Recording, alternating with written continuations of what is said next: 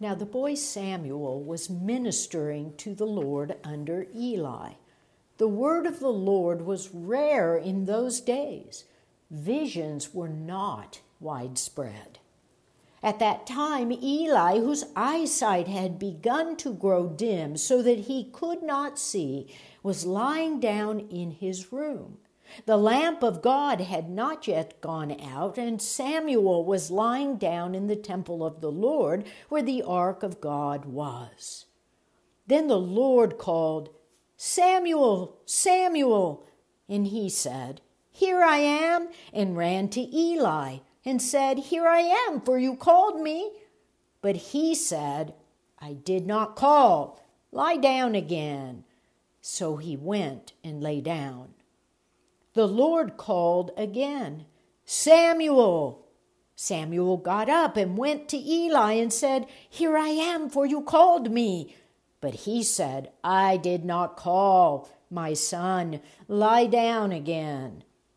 Now Samuel did not yet know the Lord, and the word of the Lord had not yet been revealed to him the Lord called Samuel again, a third time.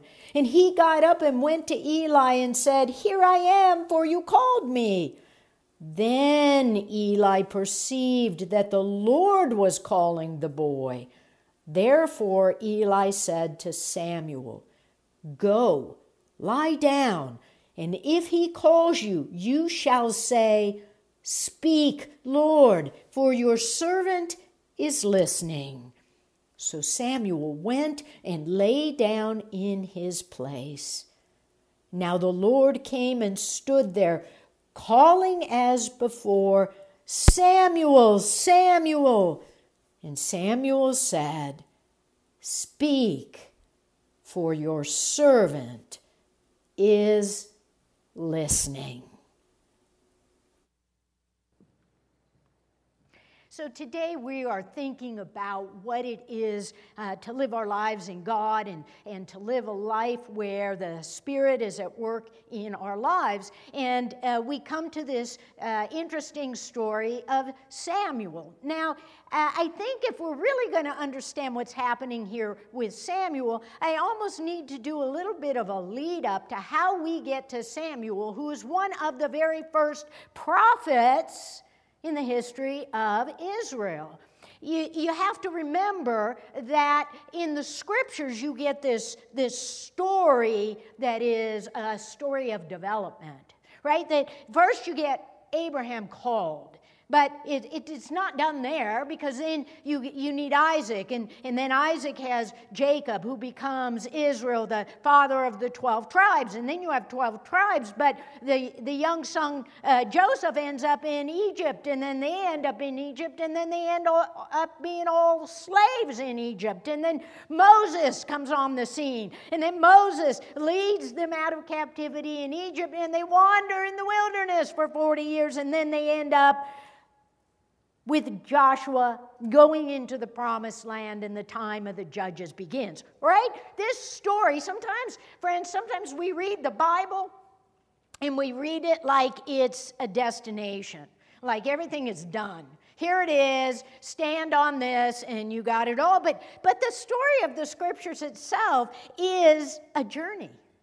It's a, it's a process of development. God is continually doing a new thing. When we get to Samuel, God's not done because God's going to move on and, and go ahead and give the people kings even against God's own better judgment. There are going to be kings, and then there's going to be exile, and then there's going to be return, and then there's going to be Jesus, and then there's going to be Paul, and then there's going to be churches, and then there's going to be us. And, and it just is a story that is intended to be lived out because God is always moving and leading us toward a destination, but it's always a journey and a process. When you come to the scriptures, the scriptures say, Welcome, let's go on a journey together. So it's interesting to me in some ways that when, uh, when we read this passage, it says uh, that the Word of God was rare in this time. And you know, you've got to stop and ask, what does that mean? Well, it probably doesn't mean that God said, okay, I'm done with you for now. I mean, God isn't a God who says, hey, I, will be with you for a while and then, and then I'm going to disappear. It's a God who is with us always, which means somehow the people weren't receiving the Word of God. The Word of God was rare because these people somehow were closed off to it. And here's what I think they have been through all this story, right? They've, they've been in captivity They've been wandering in the wilderness. Now they've finally come to occupy the promised land, and they're like, whoo, we've arrived. Right? They're like people do in churches at times. Well, we're comfortable right where we are. We've made it. We're right where we want to be. We, uh, we have what we like. We're, we're just going to stay right here. And all the while, God's saying, I got something more for you. You know, it's like it says in Luke those who have given much have been given much. Well, from them, much will be required. You know, it's like I've given you the promised land. I promised this. See, I kept my promise. Now I got more for you. And they're like, nah, we're pretty comfy. Doesn't that ever sound familiar? You know, you get to that point where you're like, I think this, this is my destination. You go on, God. I like it here just fine. I think when this text is saying to us the Word of God was rare, it was like people are like, no, we're comfy, na, na, na, na, na. We don't really want to hear what comes next, oh God. And then we come to Samuel this prophet that God is raising up. Now, you remember how Samuel comes to be here in this sanctuary. This is before the kings. This is before the temple in Jerusalem. So, the holy place of Israel is in Shiloh. And the Ark of the Covenant, the place where the, the two tablets, remember Moses gets two tablets, they're stuck in the Ark of the Covenant. And the Ark of the Covenant is the presence of God among the people. So remember, Moses will go into the tent to meet with God where the Ark of the Covenant is. So this place in Shiloh where Eli is serving is the Holy of the Holies for the people of God at this point in time. And Hannah goes to this very sacred place and she says, I'm barren, oh God. Oh, please, please, please, please, please, oh God. If you will just give me a child, I will dedicate that child to you, to your service. Now, wow, you know what? If I'm begging and begging and begging for a child, the last thing I'm going to do when I finally have a child is give the child up. Sounds like Mary. But here's the thing this is exactly what happens. Once Samuel is born and once he's to an age where, you know, he doesn't need mama taking care of him anymore, she goes to Eli the priest and says, Here is my son dedicated to you for the rest of his life. And that is how Samuel is serving in the temple with this old, almost blind high priest, Eli. And so here it is he is in service to the Lord. And the text tells us he did not yet know the Lord. Samuel is living his life with the Ark of the Covenant, the most holy thing of Israel, in the temple with the high priest, and he does not yet know the Lord. You see, there's a difference. Now, now I've in the past I've put it this way: there's a difference uh, to being between being obedient and being committed to your faith. He's obedient to the things that he's being taught. He's obedient to the things that he's learning. He's obedient in his mind to do what he is supposed to do, but he hasn't yet had an experience of God in his life that sets his heart on fire. He hasn't yet come to that point of the Spirit at work in his life where he's, he's active and energetic and he knows God and he loves God. I, I, you know, there are a lot of churches today that do not know the Lord. There are a lot of churches today that know the rules. There are a lot of churches that know you got to teach this, you got to say this, you got to do this. And yet there are people who aren't living their lives in the Spirit where you're seeing the fruit of the Spirit in their lives.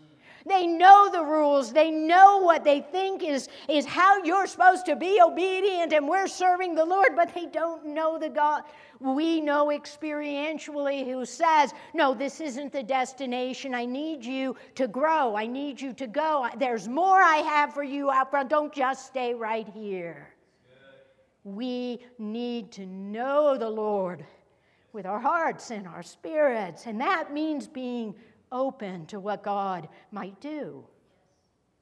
Uh, uh, many of you know that uh, I teach seminarians Methodist studies. I teach them all about uh, everything there is to know. Well, not everything, but a lot there is to know about Methodism. And one of the most interesting things to me is that most people who uh, know anything about John Wesley think that his Aldersgate experience, when his heart is strangely warmed, is his conversion experience. And conversion usually means, you know, I didn't know Jesus, now I know Jesus. I've now confessed Jesus. But that wasn't what was going on with Wesley at all. Do you remember that Wesley was a preacher's kid? His daddy was uh, the parish priest at Epworth Parish.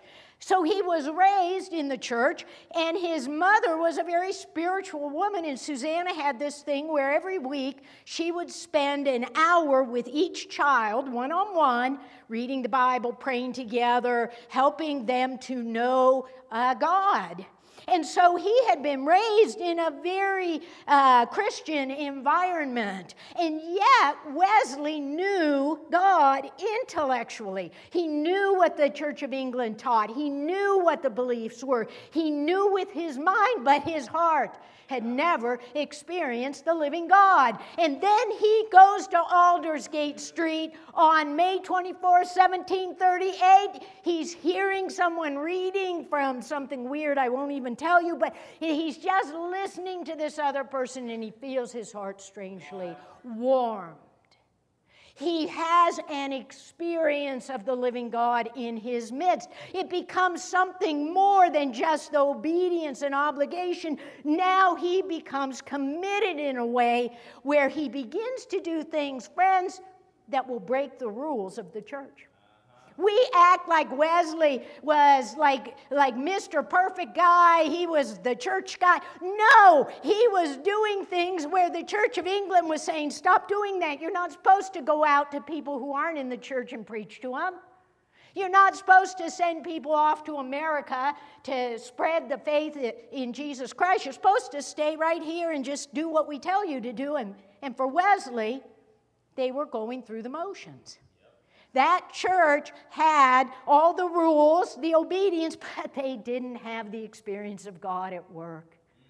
And this is always what happens when the Spirit is at work in our lives, when we're open, when we're not just bound by certain rules and things that, well, I've always been told that you do this, or I know I've been told you always, and I'm going to fight you to the death for it. That becomes a problem. Because God is always in this process of leading us to do a new thing. And without John Wesley breaking the rules and doing new things, you and I would not even be here today. We'd be somewhere, I hope, but we wouldn't be here. So when this text says that Samuel doesn't yet know the Lord, this is the moment when he is called of God to into a relationship with God where he experiences God. And a call doesn't mean you're necessarily called to be a minister and stand up here like me and run your mouth. It might be that you're called to be a Christian who knows and loves the Lord. God is always calling. And here is Samuel. He doesn't he doesn't get this. He's like Eli, you called me. Now Eli is old. And there's no doubt that, you know, he probably had to get up once or twice during the night. And because he can't see, you, know, you older people know what I'm talking about. Because he can't see, he has to call Samuel, come and help me take care of my business. So when Samuel hears Samuel, he's sure it's Eli because Eli's always calling him. But finally, Eli is holy enough, spiritual enough to say, No, This is God calling you. Go back. And what does he tell him to say? Speak, Lord, for your servant is listening. Now, that, you know, if we want to live our life in God, if we want to go on this journey, if we want to see what it is God has in store for us, what God wants us to do, then clearly the first thing we have to do is listen. We live in a society today where I think listening has gone out the window. I mean, not only do we have noise all the time, right? We got our earbuds or our headphones, we got our TV on, we got the radio in the car, we're listening to our podcast, where we just want noise around us all the time. But if you, even if you sit quietly, it's not quiet. You hear the refrigerator hum and the air conditioning going and the lawnmower across the street. There is constant noise, and the worst noise of all is the noise inside our own heads. You know, if I tell my students, just be still for five minutes, we're just going to breathe for five minutes, they can't do it because their minds are going 100 miles. I, I want, I'm hungry, I need to, I don't like this, I don't want to we don't know how to listen. But it's not just that it's sort of this cultural thing not to listen. We've also stopped listening because so many people in our society have closed their minds. So many people have gotten comfortable with, you know, the box that I talk about, with the way uh, that they are supposed to be obedient, that they can't hear God they don't listen to God. They don't do where God might, might ask them to do something new and different. We close our minds. And, and you know, in our world today, the media and social media is set up so we can hear just what we want to hear. Uh, it, it's called confirmation bias, that uh, you look for the stuff that tells you what you already think. And then you're like, see, I'm right.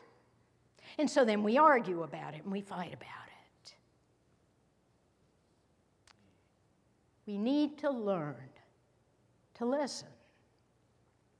Uh, probably most of us in here were captivated the past week by the story of the submersible that no one could find and had uh, done a dive to go and see the Titanic wreckage.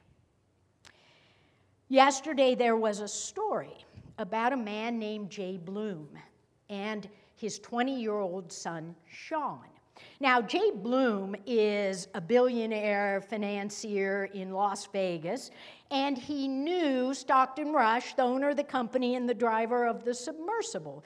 And Stockton kept saying to him, Hey, you and your son, your son loves Titanic. You guys ought to get on board. You ought to come on, on, this journey. Well, when Stockton, when Stockton, when Jay Bloom told his son Sean, his son Sean went on the internet and started reading some stuff and said, Dad, I don't know that this is safe. And then Dad Jay started reading some stuff and said, Yeah, I have some questions too. And he says, Jay Bloom says, that Stockton Rush, who met him in person, who also emailed with him, and the emails are public now, was so convinced of the safety. He said, It's safer than being in a helicopter. It's safer than driving a car. It's safer to go in the submersible than it is to walk across the street. He was so convinced of the safety of this craft that he could not listen to anyone or anything that might have told him, hey, you need to make sure there's not a crack in this hull.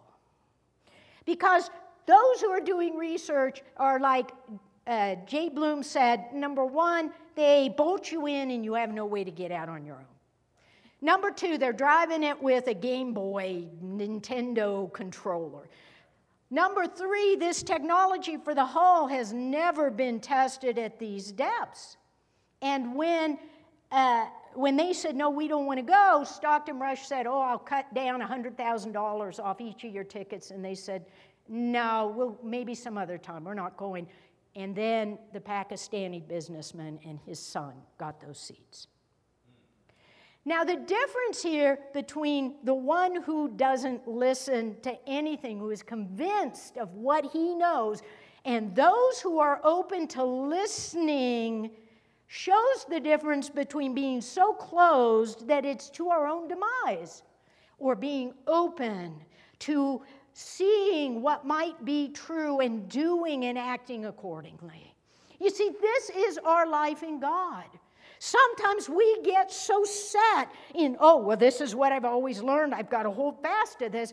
Where over here, Jesus is saying, Come, I've got something new for you. Follow me. We're still on a journey. We haven't arrived. There's so much more, and I need you. I need you to go. I need you to do. I need you to see what's up ahead because this is the way that leads to life. Friends, it all begins with this deep kind of listening where our heart is a heart of a servant, where our heart is open to God, where our, where our heart is willing to say, Speak, Lord, for your servant is listening. And when I listen, I might just do something that I hadn't planned to do because we're on a journey and God is still leading and God is still at work. Be like Samuel. Just say, Here I am, Lord. Your servant is listening. In the name of the Father, and the Son, and the Holy Spirit, amen.